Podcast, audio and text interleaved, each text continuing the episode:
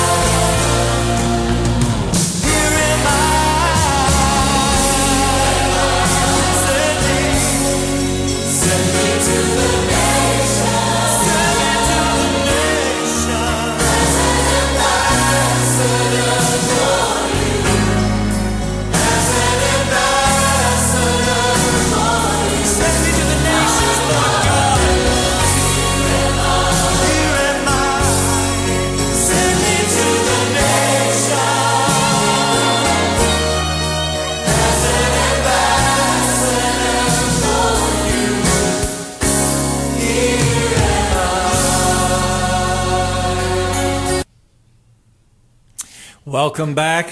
Hope you enjoyed that beautiful piece of music.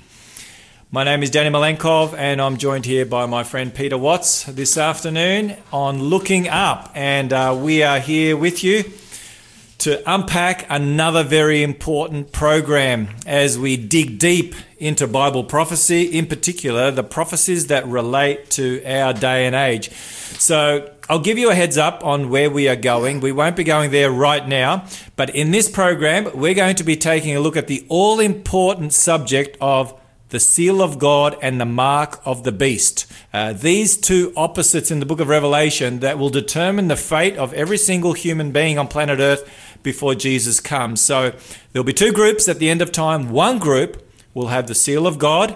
And as you can, um, as you can probably gather from from from that phrase and from that title, they are the ones on God's side. They are the ones that spend eternity with God in a place where there is no more sickness and suffering and sorrow. Whereas they, they follow the Lamb they, wherever he they goes. follow the Lamb wherever he goes, indeed. And then there is the other group on the other side. Sadly, they choose to receive the mark of the beast and they are forever lost. So we're going to unpack that subject um, in a little bit. But before we do, we want to just take a look at, as we always do, on, on what's been happening in the world and how that relates to Bible prophecy. Now, before we do that, I want to give you some contact details. If you do want to contact us with a comment or with a question, you can. You can call us on 1 800 324 843, or you can text us on 0491 064 669. Now, if you've missed some of our previous programs, uh, you can go to the Faith FM website, which is um, faithfm.org.au. You can go to Faith FM and just go to the podcast there and uh, seek for Danny Malenkov, Peter Watts, looking up, and you can find all of our previous programs from when we first began a few months ago all the way up until last week. And so that way you can catch up and uh, you can understand the context of where we are going today. Otherwise, it may not make as much sense as it would otherwise if you go to those podcasts and, and catch up. We also have a giveaway today, as always, and so we'll be sharing that with you. It's a fantastic DVD um, on just an incredible miracle that God performed um, almost 200 years ago when he when he raised up a prophetic movement to share God's final message of love to the world. You've seen that DVD, haven't you? Um, I have, yes, and we're going to tell folks about it a little later on. So stay tuned for that because we will be uh, talking about that giveaway uh, at the end of this series, and it talks a, a little bit about uh, the history of uh, God's end time movement, and so we want to share that with you, and um, we'll let you know a little bit about that towards the end of the program. Indeed. So, um, so now we want to move into um, yeah, just taking a look at news. Um, and you may have heard, you may have heard uh, the phrase "news delivered differently." There's there's one um, television station that um, shares news, and they share it in a very different way than what people receive it otherwise. However, we don't share news differently, Peter. We share news and we deliver it biblically, not differently, but biblically. Yes, that is differently, but that is biblically, and um, we're looking at it through the glasses of Bible prophecy. So uh, today we want to take a look at some of the things that have been taking place in the last week. There is so much taking place, and how that relates to Bible prophecy, and more importantly, how does that relate to our relationship with Jesus? How does this enable us to to have a closer walk with Jesus? Because at the end of the day, we've said this over and over again, and I'll say it again. Uh, you and I are not saved by what we know and the prophecies mm. that we know. We are only saved if we know Jesus and if we have a relationship with Jesus. These prophecies are all designed to help build within us a trust in Jesus, a trust in His Word, a confidence, and, and a confidence that He is coming back soon, that yeah. He has a plan for each and every one of us. So that's so that's the main reason why God has given us Bible prophecy. Now, Peter, I was taking a look at uh, the coronavirus statistics.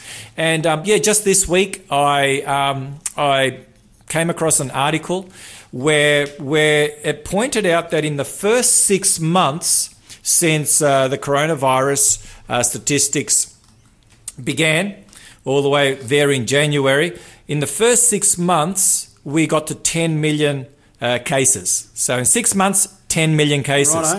In the last six weeks, we've reached our second 10 million. Mm. So in six months, 10 million, and it only took six weeks to reach the second 10 million. Yeah. So this reminds us of the words of Jesus because he shared that analogy Yeah. Mm. of labor pains uh, regarding his coming. And we can clearly see that the speed of, of world events is certainly increasing significantly. Well, we talked about last week that uh, both you and I, we have family members down in Victoria, and of course, uh, their lockdown measures have uh, been some of the most uh, more severe in the world uh, thus far. And uh, you know, they've still got, I think, some 400 odd cases today. I think it was, or overnight, I should say. Um, and what what's interesting too is. Um, that New Zealand records their first virus cases in 102 days. Yeah, I saw that yesterday. So, which is really remarkable because um, you know they haven't had uh, cases for that long, obviously, and so um, you know everybody was saying what a great job they had been doing at keeping it out um, and so forth. But it just, I suppose, it reminds us that it's not going away easily and it's not going away soon. And I think because of that, there's a lot of uncertainty. You know, when we talked about um, looking at the world, sorry, looking at the news biblically, uh, you mentioned before. Um, when we look at the, wor- the, the sort of headlines of where the world is now, we're not necessarily um, going to try and pick out every sort of news item and say, look, here's a Bible verse that matches that. But I think what we can see is the trends. we Mm, can the see trends, the trends yes. that where they're trending, and certainly this pandemic is one of those world-changing events. There's uh, you know no two ways about that. Um, nobody's going to forget 2020 and what happened here, and we don't know where you know whether the COVID nineteen crisis will end, when it will end, um, and what that's about. I was listening to uh, a podcast that I like to listen to, and the ABC produces each working day called the uh, Coronacast. And they were talking about somebody had written in and said that uh, even if they were to find a vaccine today, it's going to take 18 months for it to get to your GP. Wow. Um, so, you know, because of all- 18 months, so that's the end of twenty twenty one. the 2021. testing and the producing, the producing, and all sorts of that. So it's kind of uh, that's a significant situation for the world to be facing. We've already talked about the health concerns, we've talked about the financial concerns, and uh, we'll be talking some more about that. But yeah, just to to see, you know, this second wave, uh, as it were. Um, Moving around the world in different places is obviously a concern for many. It is, and um, and that is why we have entitled our program "Looking Up." Some of our listeners that Yeah. may have joined us for the first time today, a big welcome to you. If this is um, the first time you're joining us on our program, you may be wondering, um, "Looking Up, yeah, that's a that's a cool title. I think it's really cool to look up, better than looking down." Um, but why do we? Why have we called it "Looking Up"? It's because of what Jesus said, using the words of Jesus. They're actually not our words; they're the words of Jesus that you find in Luke chapter 21 and verse 28. And there at the end of a passage um, where Jesus talks about the signs of his coming, he talks about, you know, there's going to be great fear, there's going to be anxiety, there's going to be, you know, turmoil amongst the nations, there's going to be all sorts of upheaval. Jesus says, when you see all these things taking place and you see this taking place more and more and more, he says, look up because your redemption is drawing near. Um, and so that's where we get the, the title for our program for looking up. And really, Peter, uh, you know, people ask me, you know, how do you, uh, How do you remain optimistic? yeah, how do you remain optimistic? Because when people ask me how you're doing, most people say I'm doing fine. Yeah. Fine, thanks. But not me. When people ask me how you doing, you know what I say. Yeah. I'm praising the Lord. Yeah. And they're like, "What? You're praising the Lord at a time like this?" And I'm like, "Yes, that's because all these things are telling me that Jesus is coming soon. He Yeah. loves me. He's got a plan for me, and this world will not continue like this forever. There is a there is a bright light at the end of the tunnel, and it's not the vaccine. No, it's not the right. vaccine. It's the coming of Jesus. And it's not the government that's going to save you. No, you it's know, not. Uh, I think that uh, obviously governments are scrambling to try to do their best to provide for their citizens and so forth, in many cases. But uh, the government won't save you. Uh, the vaccine won't save you. Um, only Jesus can save you, and that, I think it's important for us to remember that. I mean, certainly. Um, I think as Christians, we have this kind of um, strange dichotomy that as the world gets worse, we become more optimistic. In the sense that not because we enjoy No. seeing people suffer or we enjoy the, the various disasters that are occurring on a regular basis in the world, but because we know from Scripture that these are signs of the times that are telling us that Jesus is coming soon. And it means that all of this negative stuff, all of the suffering, all of the pain, all of the death is going to come to an end at some point soon. It's inter- and uh, Yeah, that's, that, that's what we look forward to. It's interesting that Jesus used the analogy of labor pains there in the book of John, um, and he speaks of a woman who is about to give birth. And um, and you know she's in pain, and obviously you and I we don't know what that's like. But the ladies out I there, have no idea. I've, I've been there a couple of times um, at the birth of our two daughters, and it's a, it's a real privilege, um, just a very special um, moment to be there. But Jesus used the analogy of, of a woman that is about to go into labor, and um, yeah, the fear and, um, and and and the pain associated with all that, and the labor itself. But it says, but for the joy that is set before her. You know, she's looking forward to this new uh, birth, uh, the, this new life um, that will be placed in her arms, that she'll be able to love. You know, for the rest of for, for the rest of her life, and um, and she and she goes on again. You know, and then she'll fall pregnant a second time, and a third time, and a fourth time, and who knows how many down down the track, depending on who she is. And so, and so that's what we're looking forward to. These are the labour pains now that we're in. These these these things that we see, the pain, the suffering, the sorrow, these are the labor pains that Jesus talked about. But at the end of the labor pains there is a deliverance. There is a new day, there is joy, there is happiness, and that is the coming of Jesus. So wherever you are, my friend, I pray that as you see this world falling apart more and more that you will indeed look up because our indeed our redemption is drawing near. Now now Peter you wanted to share something else. Well, I was just going to say that I think that um, we've mentioned before that the pandemic has uh, provided a pause to the busyness of the world um, for a time as well. And I think it's uh, you know caused a lot of people to rethink and take stock and see where what's what's really meaningful, what's important in life, and you know what is worth hanging on to, um, because lots of things have changed, lots of things are not the same, and um, we just want to encourage people to use the time that God has given us in this uh, this sort of calm before the storm, as we've been talking about, um, to develop their relationship with God, to uh, you know read a chapter of Scripture every day, to talk to God in prayer every day, to maybe talk. Uh, about God and the things they're finding in the Bible with somebody else. Maybe they know a fellow believer and they, they can be in active conversation with them, or maybe they're learning things that they want to share with other people.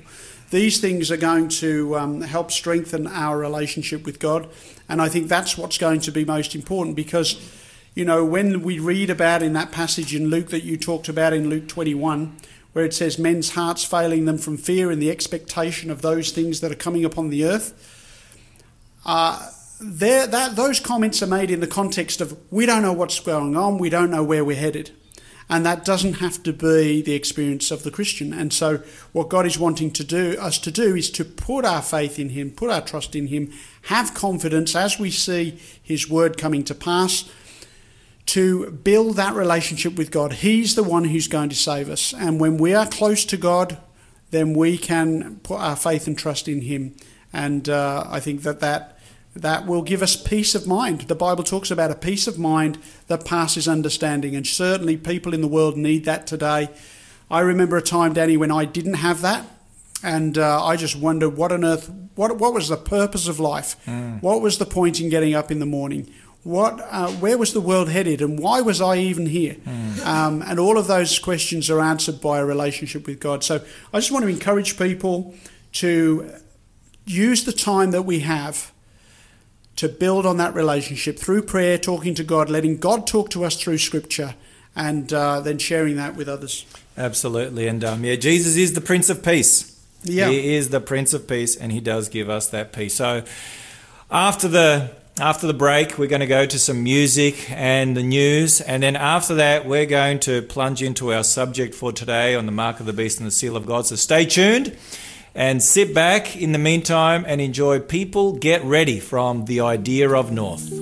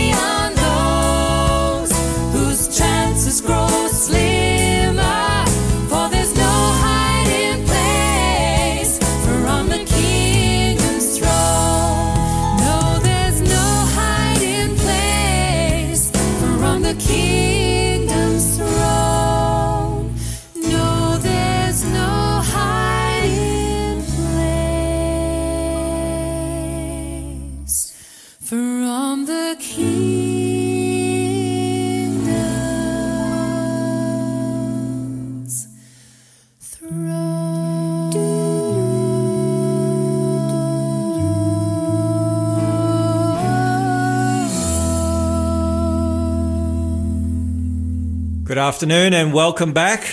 Great to have you with us this afternoon on Looking Up with Danny Malenkov, myself, and my good friend Peter Watts. And we are now um, in this next hour and a half. We're going to start unpacking this all important uh, message from Scripture, from the book of Revelation, from the heart of Revelation, and that especially impacts those who are living at the very end of time. Uh, the mark of the beast is what we're going to be looking at, Peter. Yeah. It's uh, there's uh, there's a lot of questions regarding this subject. If you go online, there are a ton of websites. In fact, in fact, I I, I typed in uh, into Google last night. What is the mark of the beast? Hmm. And do you know how many? Do you know how many hits I got, or do you know how many different A websites? A couple of dozen. No, more than a couple of dozen, like over 200 million. Literally, Wow. over 200 million websites that had something to say on the mark of the beast. Uh, when I typed in that question, so there's a lot of confusion. There's um, A lot of speculation. There's a lot of speculation as to what it is, whether it's a chip, whether it's a number six six six, whether it's this that, whether it's the United Nations, whether it's some um, individual. Um, what it is is it is it some yeah chip? Is it the vaccine? A lot of people now, you know, uh, Is it a supercomputer? supercomputer? So there's Well, that was the beast anyway. yeah, so yeah, there's no, a- I'd heard a lot of these, uh, Danny, too, in terms of, you know, I used to think, and I think a lot of people think that 666 is the mark of the beast. Hmm. And so um, I think it was important that we uh, dealt with the, the image of the beast and the mark of the beast last week in our program. And if you didn't check that out, uh, if you uh, didn't hear that and you'd like to find out what we said about uh, the image of the beast and the number of the beast, you can check that out in our podcast from last week, which is um, just go to the website faithfm.com.au uh, podcasts, and you'll find it there in the looking up um, section. So um, that's where you'll find that. But in terms of the mark of the beast, um, we mentioned earlier, Danny, that there is a counterpart to the mark of the beast. So in the in the Bible, in the last book of the Bible, we find that at the end of time, there is the mark of the beast that is received by all those who are followers of the beast. And then there's also the seal of God, which all those who are followers of God receive. Now, most of the time, I'm sure many people outside of uh, you know the Christian faith have probably heard of the mark of the beast, but they may not have heard of the seal of God. And uh, basically, these are uh, two sides of the same coin, so to speak, in the sense that everybody, somebody's going, everybody's going to receive either one of those two. They're either going to receive the mark of the beast or they're going to receive the seal of God. And uh, I'm noticing here, uh, Danny, in, the, in your presentation, that um, for every truth of God, Satan has a counterfeit. That's right. And uh, we've seen that over and over again. And, uh, you know, should I run Yeah, through yeah, run through Yeah, them. why yeah. not run through Th- the, These the- are just from the book of Revelation. yeah, so just in the book of Revelation alone, you have the Lamb versus the dragon. You know, you have the New Jerusalem versus Babylon. You know, I've, I've presented a message called A Tale of Two Cities um, about Babylon and Revela- uh, Babylon and Jerusalem. And in fact, you can go all the way back to Genesis. That's right. And find both the, the beginnings of Jerusalem and the beginnings of Babylon right. and all the way to the book of Revelation. That's right. And so uh, it truly is a tale of two cities. Then you've got the Holy Spirit, and you've got uh, sorry the Holy Trinity, and then you've got a counterfeit Trinity in the Book of Revelation. You've got uh, the commandment keepers and the commandment breakers. You've got a virgin on one hand and a harlot on the other. Uh, you've got the bride of the Lamb versus the harlot of the beast, and and so on and so forth. And then finally, you've got the seal of God and the mark of the beast. And there's a contrast between these truths of God and then the counterfeit of the enemy. Absolutely. And it's interesting because right there at the very beginning of time, Adam and Eve, the Bible said, had two sons. They had Cain and Abel, and two altars were established. One altar in harmony with um, God and His Word, and, and how to worship Him according to how God has prescribed. Yes. And that, that was that was Abel, and then you had Cain who set up his altar, and instead of placing a lamb or, or, or placing an animal that represented the death of the Messiah and the Savior, he placed his first fruits. He placed his fruits and his vegetables. So it was worship in uh, according to according to his ways rather than according to God's ways. The fruits of his labour. That's right. So all the way from Genesis, we have this with that we have this conflict over worship, and the book of Revelation is a book that centers on worship. The whole Bible is about worship because the the original war in heaven was over worship, over allegiance. Yeah, uh, yeah, exactly. Who are we loyal to? Who do we worship? And we've mentioned before, and I think I, I want to mention right here again. The word worship is made up of two words. That's worthship. In other words, it's that which you regard as of greatest worth to you. Whatever you deem as of greatest worth to you, that is what you worship. Now, you might say, well, I've got God in third place, but whoever is in first place is really God. That's right. Uh, so whatever it is that we think is of the most value to us is is what we worship, and so it always has been about worship. You mentioned Cain and Abel, and it's a fascinating story you can find in Genesis chapter four. We won't read all the way through it, but basically Adam and Eve have two sons. One worships according to the way God has required, and another worships his own way.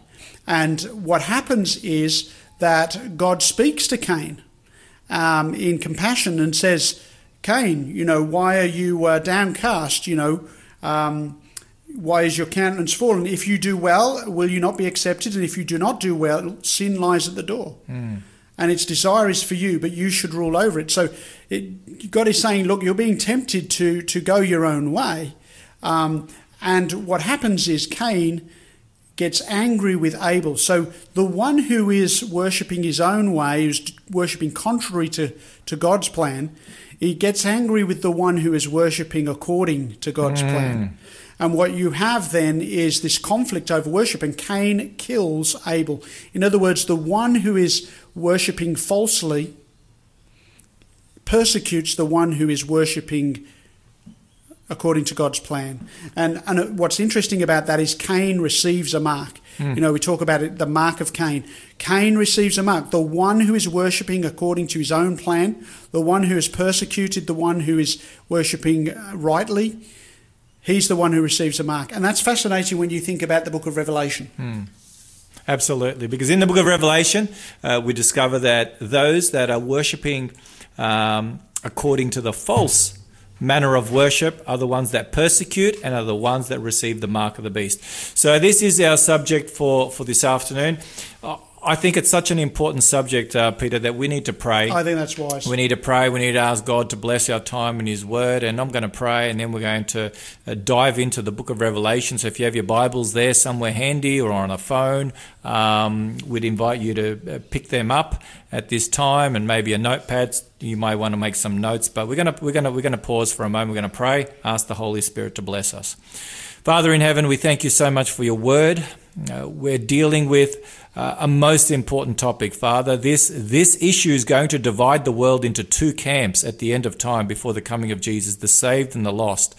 Father, we need to know the truth, and you have promised that if we, if we dig into your word, if we, if we focus on spending time into your word, we will know the truth, and the truth will set us free. And so, Father, we need to know the truth about this subject. There's so much confusion. Uh, there are there are so many different theories. There's so much speculation. We need to know what Your Word has to say. So bless us, we pray, as we open Your Word, open our hearts and our minds, and we pray this in Jesus' name. Amen. Amen. Amen. All right. Well, Peter, let's let's uh, dive right into that passage of the mark of the beast in the book of Revelation, and I'm going to invite you. Can I pick up on a couple of verses in that chapter, even before we get to the mark of the beast? Because I want people to understand why the mark. See, those who receive the mark of the beast are end, end up worshipping the beast essentially. And so um, there's two verses in Revelation 13 that I just want to pick up before we dive into the passage on the mark of the beast. Yeah, go for it. And so in verse 4 of Revelation 13, it talks about those. Um, well, let's pick it up on verse 3 because we had said that this beast power of, of Revelation 13, 1 to 10, represented the Roman papacy. We've talked about that in previous messages. If that's news to you, if you're shocked, it doesn't surprise me at all. Many people are. I was shocked when I heard that. But go back and listen to some of the previous episodes and you'll understand that. But it says in Revelation 13, 3 and 4, it says, And I saw one of his heads as if it had been mortally wounded, and his deadly wound was healed, and all the world marveled and followed the beast. Then in verse 4 it says, So they worshipped the dragon. Now the dragon in book of Revelation is the devil. That's right. From Revelation they worshipped 12. the dragon who gave authority to the beast. And they worshipped the beast, saying, Who is like the beast and who is able to make war with him? The point is, people might say, How could it be possible that people would fall for worshipping the beast? But if we know our Christian history, we know how the devil has manipulated the Christian faith in such a way. You know, he tried to persecute it out of existence. That failed, and so he joined the church. Mm. The devil joined the church and then started to change the church from within, to, from being a persecuted body to being a persecuting body. Yeah. That is a phenomenal transformation. A taking the church, the Christian church, as a persecuted body and then turning it into a persecuting body. And last week we looked at um, how, how the devil will work, especially at the end of time in the second half of Revelation 13. When we unpacked that last week, he works through his two favorite methods of attack, which are coercion, which is force, which Yep. is what you're talking about, persecution, Yep. and deception, Yep. which is infiltration Yes. and working on the inside. And, and that's and that's nothing new under the sun No. in that at the very beginning of time, how was Eve deceived? She was deceived by by the serpent, and it was the devil who, through the serpent, using the medium of the serpent, deceived her. He didn't come straight out. So the enemy never comes straight out. That's how deception works. He's a con man. He is the he's the ultimate con man. That's right. He's the yeah, that's right. He's the, the father of all con men. One last verse I want to share, and then we're diving into the mark of the beast uh, verses in Revelation 13. Talking of this first beast, it says, "All who dwell on the earth will worship him, whose names have not been written in the book of life of the Lamb slain from the foundation of the world." So here you have a contrast. It says all all who dwell on the earth are going to worship him. This is going to be a global movement. This is going to be a lot of people in the world who are worshipping the beast, but not everybody. It says all, but then it, po- points except. Except, yes. yeah, except uh, uh, um, worshipping whose names have not been written in the Lamb's book of life. So that's where we want to be. We're either going to worship the beast or we're going to worship the Lamb. So you And have the seal of be- God and the mark of the beast there in that verse. In a way, yes, the, the, the seal of God and the mark of the beast are, if you like, the logo for each of these two powers that are competing for hmm. your allegiance and for mine, for your worship and for mine. You're either going to worship the beast and keep the mark of the have the mark of the beast, eh. or you're going to worship the lamb and you're going to have the seal of God. That's right. So that's what we're going to look at. So in the next little bit, before we move to our break, we're going to go to what I would consider, and I think you would agree with me, Peter, the strongest warning in the book of Revelation. All it's right. the third angel's message. All right, where do we find that? then? Revelation chapter 14. Um, we have three angels uh, mentioned there. The, the final message of God's love. Uh, the first angel's message is verses 6 and 7. And by the way, this is the everlasting gospel. Yeah. Uh, The good then news. The good news. That's what that's what gospel means. Good news. The second angel's message is in verse eight, which is Babylon. We mentioned that earlier, and um, Babylon uh, fallen. That's that's that's the enemy's end time system. And then in verses nine to twelve, we have the third angel's message. And I'm going to read through verses nine to twelve, and that's going to be our study, and we're going to unpack that as we go along. Okay. This is what it says. Then a third angel followed them, saying with a loud voice, If anyone worships the beast and his image and receives his mark on his forehead or on his hand, he himself shall also drink of the wine of the wrath of God, which is poured out full strength into the cup of his indignation. He shall be tormented with fire and brimstone in the presence of the holy angels and in the presence of the Lamb. And the smoke of their torment ascends forever and ever, and they have no rest, day or night, who worship the beast and his image, and whoever receives the mark of his name. Verse 12 Here is the patience of the saints. Here are those who keep the commandments of God and the faith of Jesus. So, here in this passage, we have the contrast between two groups. You shared earlier on in Revelation 13 8, we've got two groups there. We have one group who worship the beast, they, they worship his image, and they receive his mark, which is the mark of the beast.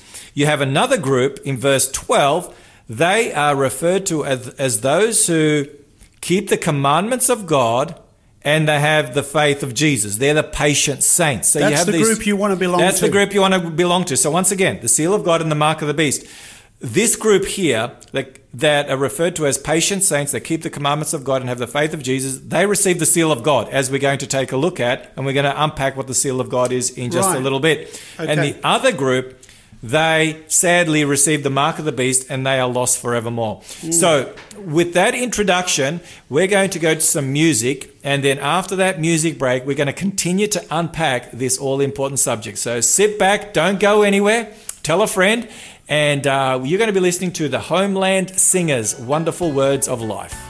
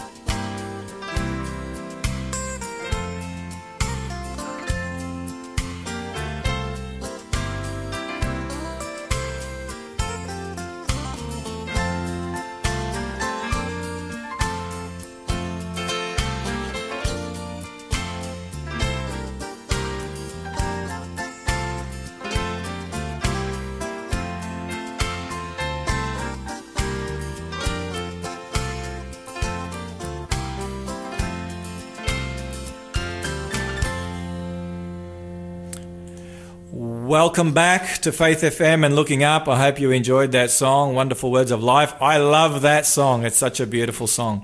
Well, before we went to that beautiful piece of music, we looked at the third angel's message there, where God gives a very strong warning uh, to all the inhabitants of the world at the end of time, under no circumstances, to receive the mark of the beast.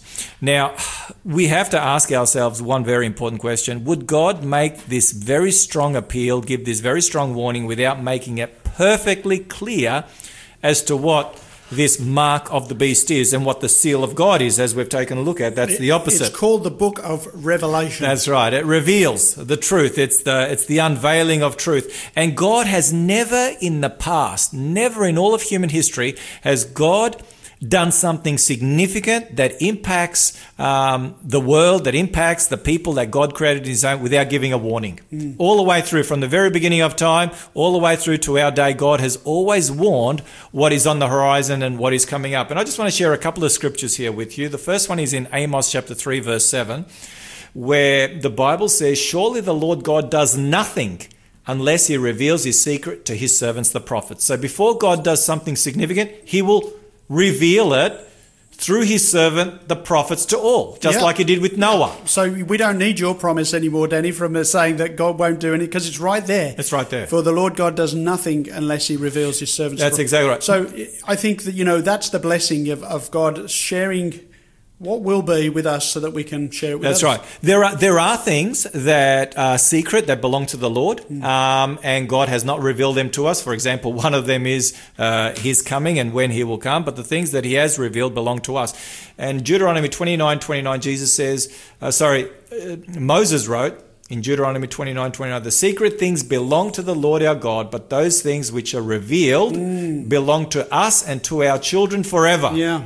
That we may do all the words of this law. And Jesus finally he gave he gave uh, clear warning signs before the destruction of Jerusalem so that the Christians in the city could flee at the appropriate time and when the siege the second siege of Jerusalem took place in 70 AD not one Christian lost their lives because they had heeded the warnings that Jesus gave some 40 years beforehand and they had fled at the right time. So that's just how God works and God operates. So now we want to take a look at um, what the Bible has to say, and it's going to become as clear as the nose on your face. It really will, as the noonday sun, as to what the mark of the beast is and the seal of God is. It's going to be just so crystal clear. You are just going to love it.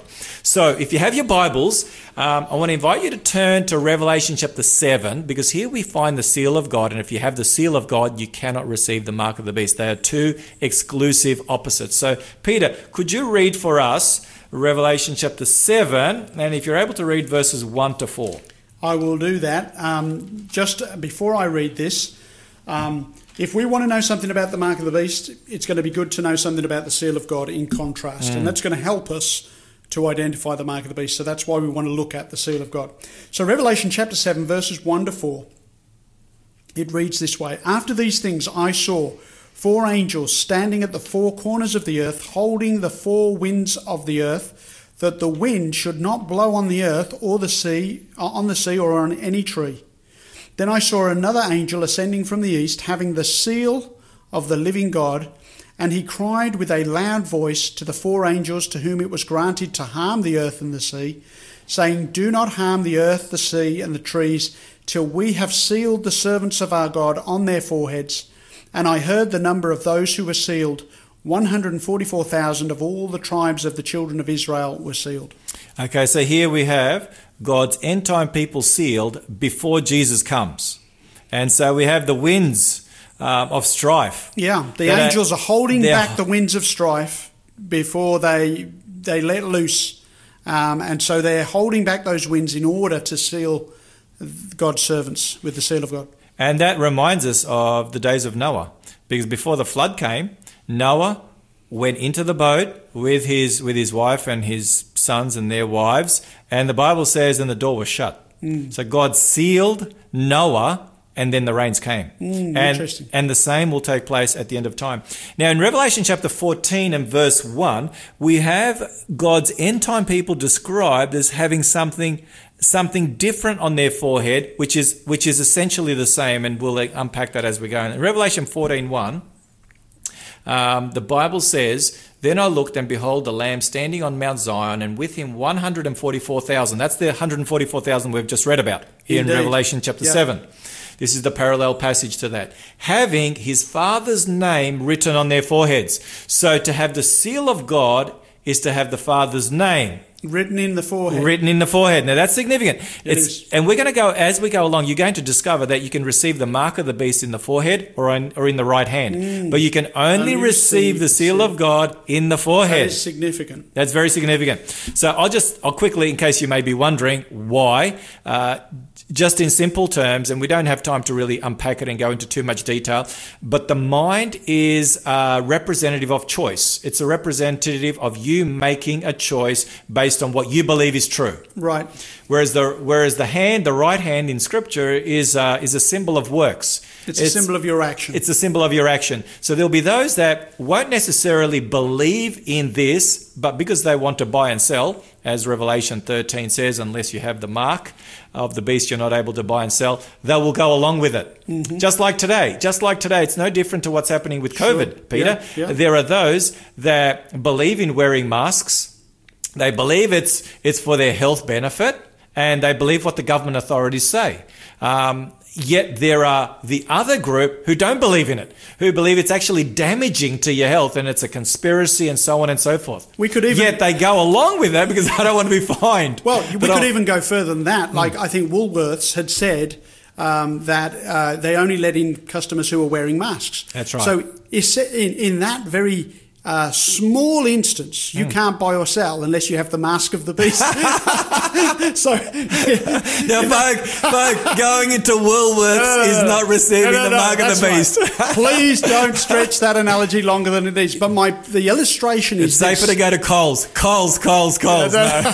the illustration is this: that that there is a consequence. That's right. That you either can get in or you can't. And so that was very interesting to me. I want to say one sentence Mm, about the 144,000 Go for it. because somebody's going to ask a question about that anyway. Uh, we read that in Revelation 7, um, verse 4, and now we hear it's the same group of people. Essentially, it is God's faithful people at the end of time prior to the coming of Christ. That's as simple as I could put it. That's that. right. We could do a whole We could study do a on whole- it. and maybe we will. Maybe we maybe will. Maybe we will. But in a short sentence, Yes, that's- they represent God's faithful people at the end of time, just before Christ returns. Um, and people are going to say, "Is that a literal number?" I believe very sincerely that it is not a literal number, and that becomes very clear as you read the rest of the passage. Book of Revelation is written in signs and symbols. We've seen that throughout the series that we've been talking about. It's a symbolic number. It represents God's faithful people at the end of time. Very good. And I just want to make one one all important point regarding um, the Father's name. In the Bible, name represents character. Right. So these individuals have the Father's character In stamped on their foreheads, um, in their minds, and In in, their their, hearts, their beliefs. So that's that's extremely important. Now, now, what's the significance of a seal? And having in particular the seal of God or the Father's name in the forehead. There's a scripture here in 2 Timothy chapter 6 verse 9 which I think really gives us some insight. Peter, would you like to read that one? 2 Timothy chapter 6 verse 19. Do you have it there or would you like I me do- to read it? Well, Second Timothy six. Verse 19. Uh, there's only there's uh, Ah, you must be First Timothy Okay, six. must be 19. 1 Timothy 6:19. There's only four chapters in Second Timothy. Well, it can't be 2 Timothy. It must be 1 Timothy. I might have a typo there. So um Is it storing up for themselves a will, good no, no. I, I will read it. I All will right, read it, ahead. and I'm pretty sure it's in 1 Timothy chapter 6, verse 19. Nevertheless, the solid foundation of God stands, having this seal. The Lord knows those who are his, and let everyone who names the name of Christ depart from iniquity. So in this passage here, we have we have the Bible telling us that God knows those who belong to him. And he knows each and every one that names the name of Christ. Now I don't think that's 1 Timothy 6:19. That is probably 1 Timothy something else. Um, chapter 3 verse or chapter 2 Where is it? I wonder. I know it's in the Bible. anyway, I will I will look to get that reference for you. I'm going to find it for you. but it's it, it's definitely in Timothy. So um, but the point. Second Timothy two nineteen. Ah, two nineteen. Okay, there you go, folk. Would Sec- you like me to read it again for you? Yes, I would. For all those who are taking notes, this is Second Timothy two nineteen. No wonder Thanks. I couldn't find it. Thanks, Peter. Nevertheless, the solid foundation of God stands, having this seal: the Lord knows those who are His. And let everyone who names the name of Christ depart from iniquity. Okay, now a seal, before we take a look at the three key components of a seal, um, in ancient times, a seal represented ownership, it represented the proof of authenticity, the proof of, of approval, the proof of irreversibility, like uh, Darius, King Darius, and, and the tomb of Jesus that was sealed. The proof of authority. Yes, as well as well as proof of likeness. I discovered, and you and I, we've seen some of these seals. We've been to the Middle East and some of the museums. have dug up a lot of these ancient seals. They have, and they were cylindrical in nature, many of them, and they had the likeness of the person giving the seal, and in many cases that would be the king. Yeah. Um, they had his likeness on the seal, so when the seal was um, placed over that hot wax, it had the likeness of the king's image, and so the significance is those who are sealed with the seal of God, with the with the name of God. The character of God, they have His image, The king's image. His likeness. So that's really important. Now, That is interesting. now, regarding a seal, there are three elements, and um, this is really easy uh, to pick up. And um, if you're in Australia, you'll you'll be able to pick this uh, pick this up so easily. So some of you might be at home. If you are at home, and if you're close to your purse, or if you've got a or if you've got a coin somewhere handy, why don't you pull out a coin right now? And on the Australian coin, you discover that we have a seal. Do you have any money in there? No, you don't. Here's Peter Watts pulling out his wallet, and there's nothing in it. I know, sadly, most of us have got plastic these days. Well, many people have got plastic, and so dollars. People uh, might have to pull out a drawer to find a Yeah, coin. they may have to. But anyway, on on say you, you take an Australian one dollar coin. On a one on an Australian one dollar coin, you have a seal on there, and the three elements of the seal are the person's name, their title, and their dominion. Mm. And so, if we take a look at the Australian dollar coin, and I'm looking at one right here. On there, you have an image of our Queen, our head of state, which is Queen Elizabeth. The second. The second, and there is a crown on her head that signifies that she's a queen, she's a monarch. Uh, and um, and then we have her name there, Elizabeth II, the left hand side of the coin, and on the other side, on the right hand side, we have the nation that she is sovereign over, and that's Australia. So we have her name, Elizabeth II. We have a title because of the crown that is on her head, and we have a dominion, which is Australia. Yep. So these are the three elements of a seal. Yep. Nice and simple. Yeah. Now I'm looking at one here. This is uh, the the seal of Canada, and it's got Elizabeth II, Queen of Canada. Oh, well, there you right go. there, right there. Wow, that, that that that that's amazing. And um and when it comes to the seal in the book of Isaiah, chapter 8, verse 16, God says, Bind up the testimony, seal the law among my disciples. So God is telling us that his law will contain his seal. And that shouldn't surprise us, um, Peter, because God wrote the Ten Commandments with Yep. his very own finger, the Bible tells us, and he wrote them on tablets of stone. And so this was the most precious, uh, the most important document that we have in all of Scripture. And it was to be held there in the Ark of the Covenant in the most holy place in the most sacred place amongst the Israelite community. And so, when it comes to the seal of God, we need to ask ourselves whereabouts in the Ten Commandments, God's law of love, that law that deals with how we relate to God, how we relate to our fellow man, where on earth does the seal where yeah where on earth do we find the seal? And we don't have time to unpack that right now. We're going to get into the answer for that question in just a little bit. But just to just to remind you that jesus said that when he was asked what's the most important commandment? he said love the lord your god with all your heart soul strength and mind and love your neighbor as yourself. And then he went on and said on these two that is on these two principles love towards god the first four commandments, love towards your neighbor, the last six commandments, hang all the law and the prophets. All of Scripture is founded and grounded on those two principles of love that we find um, explained more so in the Ten Commandments. So after the break, don't go away. We're going to help you understand and know from Scripture, from the Ten Commandments, where we can find God's law that His end time people keep. So sit back and enjoy this new song by The Mark. Where the nails have been by the sign upon his precious skin. I will know my Savior when I come to him by the mark where the nails have been. When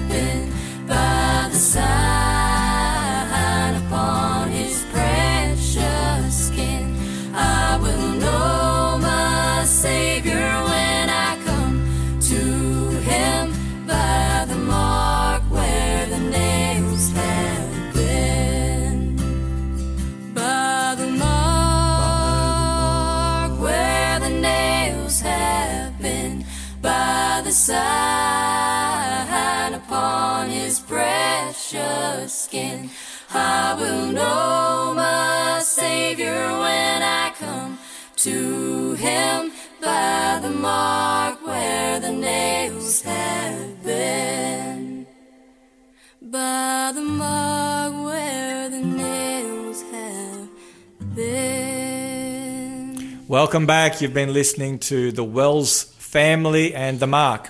Uh, before we went to that music break, we discovered that a seal has three all important elements. A seal has uh, the person's name, giving the seal, their title, and their dominion. And we discovered that you can find that uh, quite easily on the side, on, on, on one of the sides of one of our one of our coins here in Australia. Now, we also discovered that God's seal is to be found amongst his disciples that keep his law. It's to be found in his commandments. And there are 10 commandments. And as you go through those 10 commandments, you discover that there is only one commandment that has, that has those three all important elements the name, the title, and dominion. And that commandment is the fourth commandment. That's the only one that has those three all important elements. And so, Peter, would you be able to read for us the fourth commandment, God's seal, that we find here in the Ten Commandments from Exodus chapter 20, verses 8 to 11. If you're taking notes, that's Exodus chapter 20, verses 8 to 11. Yeah, sure. Here we go. Remember the Sabbath day to keep it holy. Six days you shall labour and do all your work. But the seventh day is the Sabbath of the Lord your God. In it you shall do no work, you nor your son, nor your daughter, nor your male servant, nor your female servant, nor your cattle, nor your stranger who is within your gates. For in six days the Lord made the heavens and the earth, the sea and all that is in them, and rested the seventh day. Therefore the Lord blessed the Sabbath day and hallowed it. Thank you so much. So here we have these three elements, and in particular, if you want to zero in on verse 11, it says, For in six days the Lord, there is his name, and as you pointed out to me earlier, um, Peter, uh, that word Lord is Yahweh, and it appears three times. It's the name that is used in the Bible that's only ever used in the Bible to designate God. So the word God, Elohim, which is a Hebrew, that might refer to the real God or to false gods. But the word Yahweh only ever is referred to the God of heaven. And it's a, and it appears three times here in this commandment. So twice here in verse eleven. So we have Mm. It's like name. a mountain peak, Danny, because here we are in the middle of the Ten Commandments, Mm. and we have Yahweh, Yahweh, Yahweh three times in this con- commandment. It doesn't appear three times in any of the others. Wow, that's very powerful. So we have uh, Yahweh, the name of the Lord here. Um, there is his name. The Father's name. We, the Father's name. We have his title. And his title um, is established by the word made, the Lord made. That means he's the creator. He's the creator. That is his title. He is our creator. And then you have his dominion. What did he make? The heavens and the earth, the sea, and all that is in them.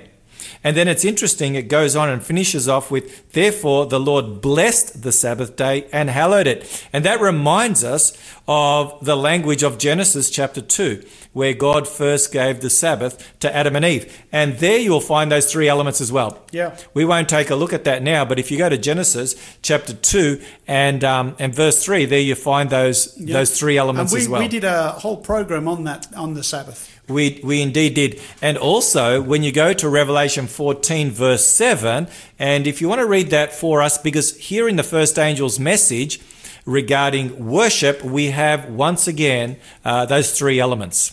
All right, so Revelation 14, verse 7, the first of the uh, three angels' messages, it says, saying with a loud voice, Fear God and give glory to him, for the hour of his judgment has come, and worship him who made heaven and earth, the sea, and springs of waters. So here we have those three elements. Once again, God, here is his name. Fear God, there is his name. Who made, that's his title. He's the creator. And what did he make? Here is his dominion. His dominion is heaven and earth, the sea, and the springs of water. So the seal of God, very clearly, all the way from Genesis into the Ten Commandments, and here in the book of Revelation, the first angel's message, the seal of God is indeed the Sabbath. Now, there are those who may be thinking, based on Ephesians chapter 4, verse 30, that the seal is the Holy Spirit. Have you come across that before? That Yeah. the seal is There's the Holy Spirit. There's a couple of passages in Ephesians 1.13 and Ephesians 4.30. But um, what we would say there is it's the Holy Spirit that does the sealing. Hmm. The Holy Spirit, of course, is the third person of the Godhead. So uh, the, the Holy Spirit is a, is a person. He, he's a divine person. So um, the Holy Spirit is the one who does the sealing. But at the end of time, the Sabbath is God's seal. In fact, in Ezekiel, we're told that it is a sign of the covenant between God and his people. We read that twice in Ezekiel, in uh, Ezekiel chapter uh, 20, verse 12, and 20, verse 20, I think. That's right, yeah. Ezekiel 2012 and Ezekiel 2020. And it's also found in Exodus chapter 31, mm-hmm. God's seal and his sign as the Sabbath. So yeah, Ephesians 4:30 very clearly, we are sealed by the Holy Spirit, but the seal is not the Holy Spirit, it's the Sabbath. So So in- so the Sorry, I was going to say yes. So, so the big question is, what is the the mark of the beast? If the seal of God is clearly the Sabbath, what is the the mark of the beast? So, first of all, what we want to do is to backtrack a little bit. The beast that we're talking about is the first beast of Revelation, chapter 13, verses 1 to 10. We have identified this as the Roman papal power. Now, some people might be shocked about that, and what we are certainly not saying is that all Roman Catholics have the mark of the beast or all Roman Catholics are, you know, uh, beastly people. We certainly don't want anybody to have that impression. God loves Roman Catholics. God loves Lutherans and atheists, and he God even- loves all people. He even loves me, and that's the most amazing thing. So God loves people, hmm. right? God loves people. What we're. Well, for talking God so about loved here- the world that he right. gave his only begotten right. Son. So what we're talking about here is not the people. We're talking about the system of worship that has been overtaken. It's been usurped by the devil himself to try to turn people away from the truths of God and into pagan uh, beliefs and practices. And so, what you have is uh, when we're talking about the mark of the beast, the first question we want to answer is who is the beast? And as we have, uh, we and not only we, but many Reformers. Protestants, Protestant reformers, hundreds of years ago, identified this power as the Roman papal power. So when we talk about the mark of the beast, we're talking about what is the mark of the Roman papal power. What is the mark of its authority? Yes. Um, and we're going to take a look at that now. We've looked at this in a previous um, episode where we unpacked Daniel chapter 7, where God identifies this little horn power, which is the same power as this first beast in Revelation 13 that we've been speaking of. And there God says that this power, and I'm reading in Daniel chapter 7, verse 25, speaking of this little horn power, this beast power, this antichrist power, this power would seek or shall intend to change times and law. So this is this is 500 years prior to the book of Revelation when Daniel is writing, and uh, and God shows him very clearly that this power would arise that would seek to tamper with God's holy law. So this is yeah. So this is um, 500 years before Christ, and it's it's also um, you you know an, about a thousand years before the papal power would really exercise its strength That's right. and power. That's right. So uh, and of course it's two two and a half thousand years earlier than where we are now. So um, yes, it talks about him changing. An attempt would be made to change God's times and laws. What's significant about that, of course, is when you look at the Ten Commandments. There's only one of the commandments that is both a time and a law, and that, of course, is the Sabbath commandment.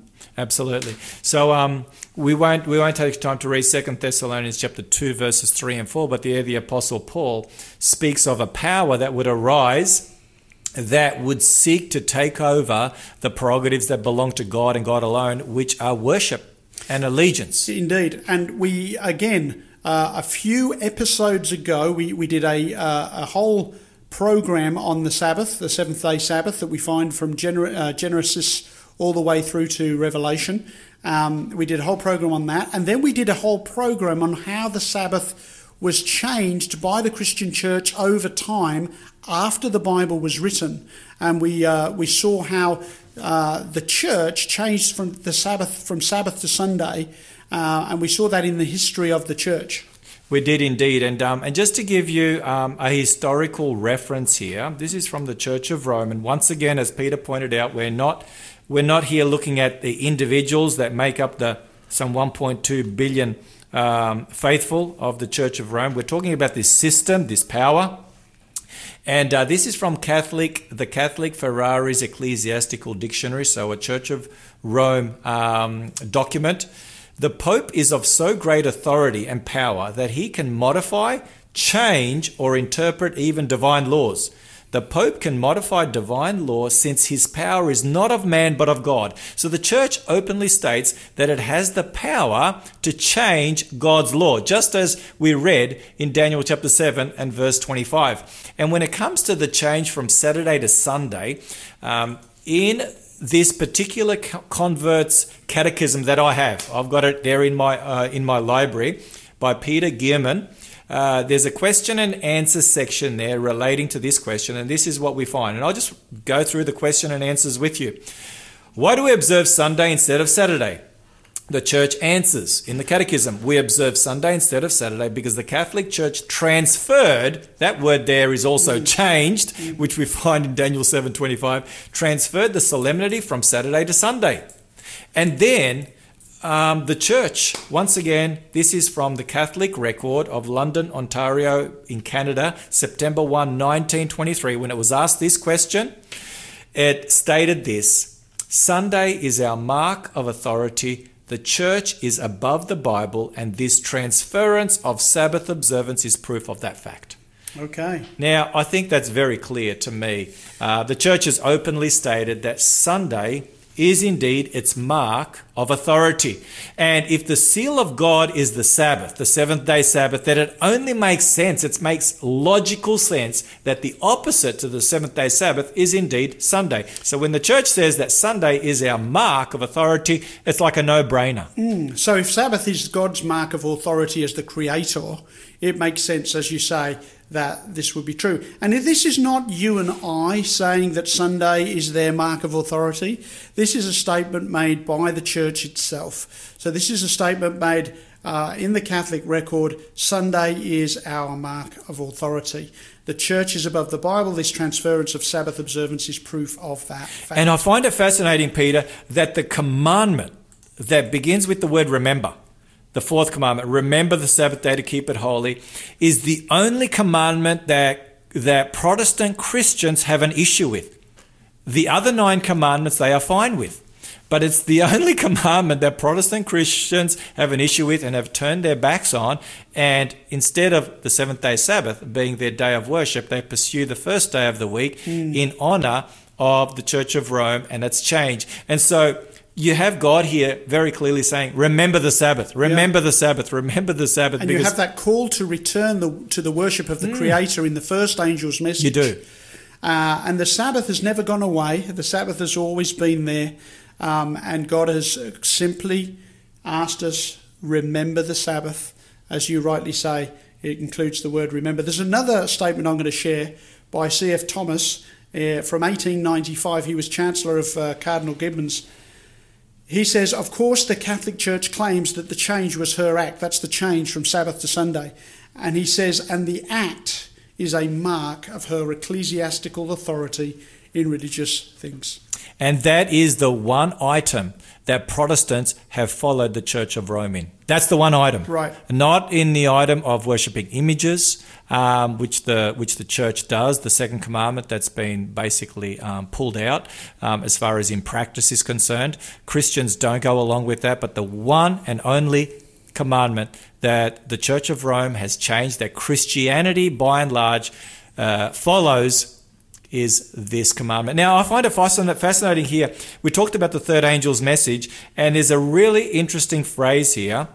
It says in verse 11, Revelation 14 11, it speaks of those who have the mark of the beast, and it says they have no rest day or night. That's fascinating because the Sabbath is about rest. Yep. And um, so those that those that have the mark of the beast, they don't have the rest that comes from having rest in Christ, having having that wonderful rest that comes through the through the Sabbath, you know, the rest in salvation, that we rest in his arms. It's the rest that only God can give.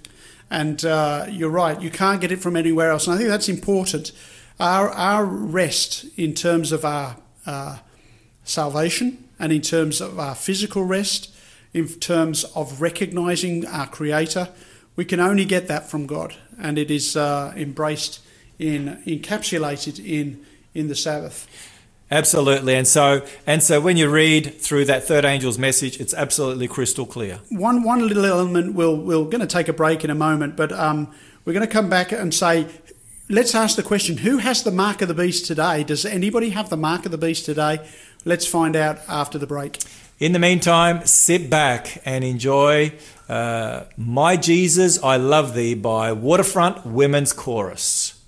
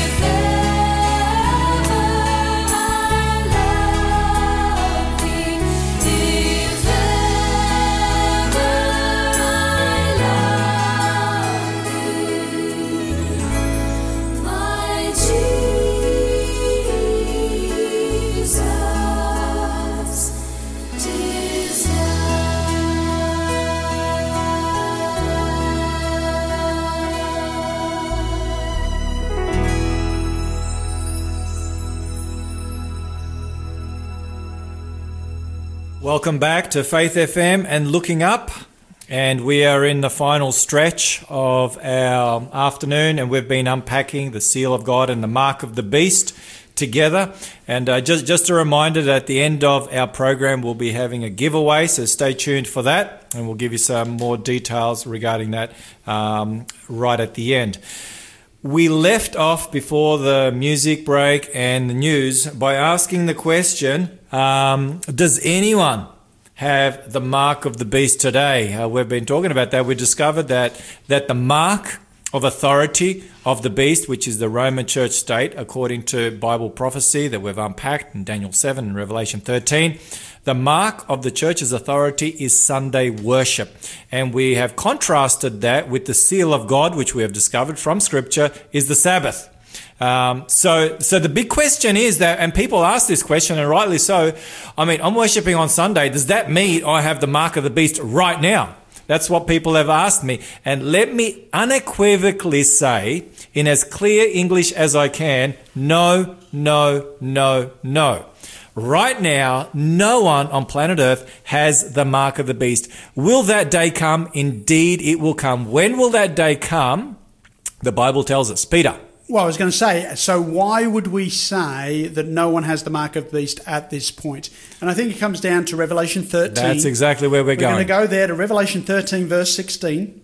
And uh, we noted last week that the second beast, America, enforces Of Revelation 13. of Revelation 13. So, Revelation 13, there are two beasts mentioned one at the beginning, one at the uh, second half. The first one represents papal Rome, the second one represents the United States, which will form an image to the beast. And in Revelation 16, it says, He causes all, both small and great, rich and poor, free and slave, to receive a mark on their right hand or on their forehead, foreheads, and that no one may buy or sell except one who has the mark or the name of the beast or the number of his name. And you'll notice here that he causes all to receive this mark. And if you don't have the mark, you can't buy or sell. And so there's coercion here. There is an enforcement of this mark. Right now, in Australia, I'm glad that I, I live in a free country. We live in a country, Danny, where we can worship the Lord on Sabbath, we can worship anyone we want on any other day, we can choo- choose not to worship. We live in a free country. We're allowed to do that. And so long as that freedom persists, then we'll be happily praising the Lord and worshipping on Sabbath, right? But what you have here is a depicted a time when this enforced religious observance will be placed uh, before the world, and uh, that will be enforced Sunday observance, and we don't have that yet. We don't have that yet, but we can we can clearly see what is on the horizons and, and, and some of the some clues. some of the things that are trending in that direction, which Hmm. we're going to take a look at. But just a reminder, and we looked at this the last time we were together. In the book of Daniel, Daniel chapter 3, there is an image set up and there is forced worship. The state sets up an image and, and forces everyone to worship. Otherwise, there is a fiery furnace. There's a death decree. There's a death decree here in Revelation chapter Sure. 13. And in, Revel- uh, and in Daniel chapter 6, there we have true worship forbidden. Right. You know, you don't need to worship anyone Yes. if you choose not to, other than the king. Yes. However, you're not allowed to worship the true God, God, yeah. your own God, which, which Daniel does. So we have false worship prescribed and, and true worship prohibited in the book Mm. of Daniel. Now, the question is is there a growing call to set apart Sunday as a special day for worship, family, rest, preserving the environment, and even eradicating poverty? Well, yeah, I think we can see, certainly, Danny, when I first was made aware of these things some years ago, uh, it was interesting to see how various news items would be pointing in this direction. Now, as we've said before, uh, Sunday observance is not mandated, it is not commanded, it is not law. So, um, having said that, you and I both grew up in. Uh, this country. Well, you grew up in this country, I grew up in the UK. But the reality is, um, we've always had Sunday trading laws in uh, Australia, in the US, in England. Uh, I remember walking down the high street in uh, England on a Sunday after playing football, and uh, it was deserted. There was no shops open. There was nobody there because uh, they were closed on Sundays. And uh, what's interesting, I think it was just last year, Was it that um, uh, Kanye West uh, had a song out called "Closed on Sunday"? Is that Uh, right? Yeah, it was called "Closed on Sunday," and um, so he has, um, you know, declared himself to be a Christian, but he had a, uh, a song out called "Closed on Sunday." So um, yes, in the last, let's go back a few years, twenty-five years, maybe more, uh, twenty-two years. Pope John Paul II, many uh, of our listeners may remember Pope John Paul II, the very popular Pope. And uh, in 1998, he issued a declaration from uh, the Vatican, An encyclical. an encyclical, an apostolic letter called Dies Domini, which meant the day of the Lord. And uh, here that was reported upon. He was calling people back to observing Sunday as a holy day. And uh, in the Times, the Sunday Times newspaper from uh, London, it says Pope launches crusade to save Sunday. In reporting on that, in the Australian newspaper here in Australia, it says the Sabbath, remember? And it talks about the Pope last night issued a strongly worded appeal to Roman Catholics to restore the sacred nature of Sunday. And sort of since this time, there's been sort of elements building towards we need to return to Sunday observance. for the sake of family, for the sake of the environment, and we've talked about that in the past. that in a minute. Um, but this is, you know, fast forward a few years from 1998, and um, interesting headline here, May 16, 2012. This is from Pope Benedict um, before he resigned, and this was the title, or this was the headline: Pope. A family's right to work and Sunday rest. So he was he was suggesting um, that it was a family's right to have Sunday as a day of rest and for the family and to and to seek to bring about um, more family joy, happiness, prosperity, and rest for the family. And it, sounds all very marvellous. And of course, we know that the world does need more time for families to be able to come together and more time for the family to come together under the leadership of God. But this is the point here is are we coming together under the authority of God on Sabbath or are we coming together under the authority of Rome on Sunday? And so that's the choice that people are ultimately going to be, be making. Who is your God? Uh, do we obey the commandments of God or do we obey the commandments of men? And um, interestingly, in this uh, uh, apost- apostolic letter that Dies Domini that Pope John Paul II wrote in 1998, he says, referring to Pope Leo XIII, who was a previous pope of many years hence, he says Pope Leo XIII uh, spoke of Sunday rest as a worker's right, which the state must guarantee. Therefore, also in the particular circumstances of our own time, Christians will naturally strive to ensure that civil legislation respect, respects their duty to keep Sunday holy. That's fascinating because I have a catechism at home um, that actually has that within it. Um, What you've just quoted, um, not not that actual statement, but the essence of that statement, it's there, and it's interesting as we as we move forward a couple of years, and Pope Francis comes onto the scene, and this is from the Associated Press, July 6, 2014, and the headline was Keeping stores open on Sunday is not beneficial for society. That's from mm. Pope Francis. Mm-hmm. And so so we have this call for Sunday to be set aside for the family. It's a worker's right, and we will get to the environment as as, as we go along. But there's a, there's a website, and our listener can, can go there. It's called the Lord's Day Alliance of the United States. Yeah. Um, and that's where this issue will begin. It's going to begin in the United States Yeah. and it's going to spread throughout the world, according to the book of Revelation. And there I found an article, a very interesting article entitled Sunday as a Mark of Christian Unity. Yeah. It uses that language from the book of Revelation Yeah. that Sunday is a mark of Christian unity. Yeah. So now it's being seen as, as we put the pieces together a day for the family, a day for rest, a day that, you know, for the workers' right, and a day for Christian unity, a mark of Christian unity. And that's fascinating. So, so here's the thing. So, uh, whilst ever that is taking place, see, that isn't the problem. The problem comes when you seek to enforce your religious beliefs on people who do not share those religious beliefs. So, just as we talked about the United States, uh, being set up as a nation with civil and religious freedom. In other words, that they have in their constitution uh, an amendment that, that says The First you Amendment. you cannot make a law regarding people's religion. In other words, you, you can make no law regarding uh, their religious faith. And so, until that happens, people can worship how they want to, right? However, what we understand from Scripture is that the Scripture is predicting that there will be move, this move towards Christian unity, towards honouring a day that was set up by a human institution, as opposed to honouring the Lord of the Sabbath by keeping the Sabbath and that holy. that will be legislated. And I was, um, I've got a very interesting statement here made by Pastor Jerry Falwell. He's now passed away, passed away uh, a few years ago, back in 2007. And he's a prominent evangelical, well, he was a prominent evangelical Yep. um, in the United States with a lot of influence. And this is what he had to say on this subject.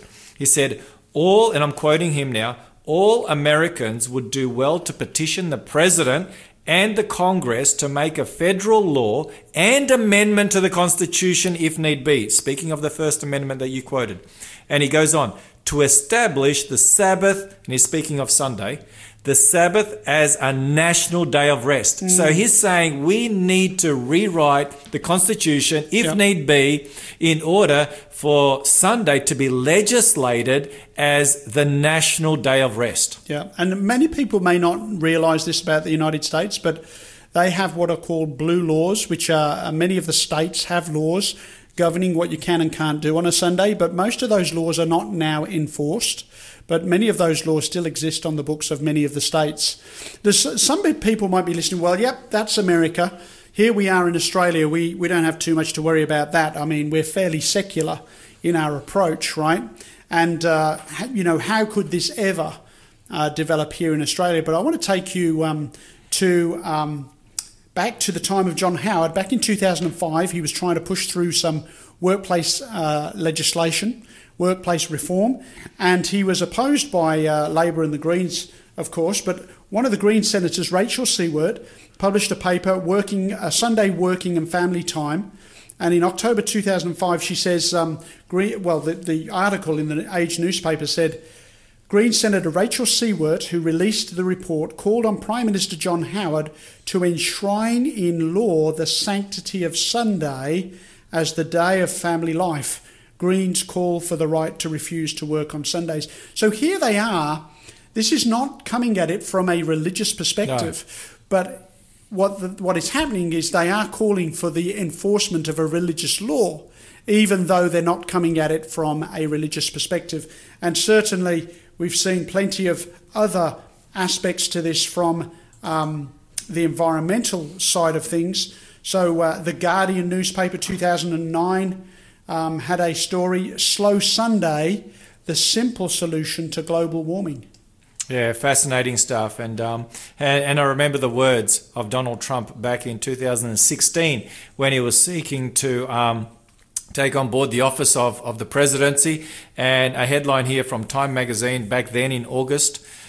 Donald Trump vowed to close the gap between church and state. And so he promised uh, the evangelicals, You put me into power and I'll take care of you. I'll ensure that there are Supreme Court um, judges that will favor Christian values. And that's what we have been seeing. So the things that we are, so the things that we are seeing are taking place before us. And um, only God knows um, how soon and how that will all eventuate as we move down through time. But we can clearly see uh, the trends, the prophetic trends. So sit back now and enjoy some beautiful music.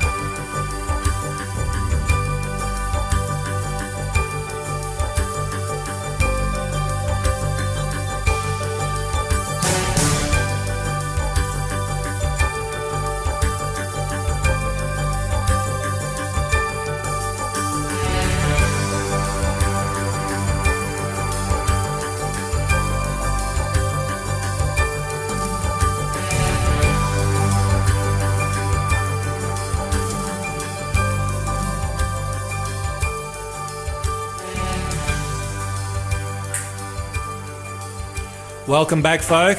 We are in our final wrap up, and I hope and pray that you've been blessed by this afternoon's program.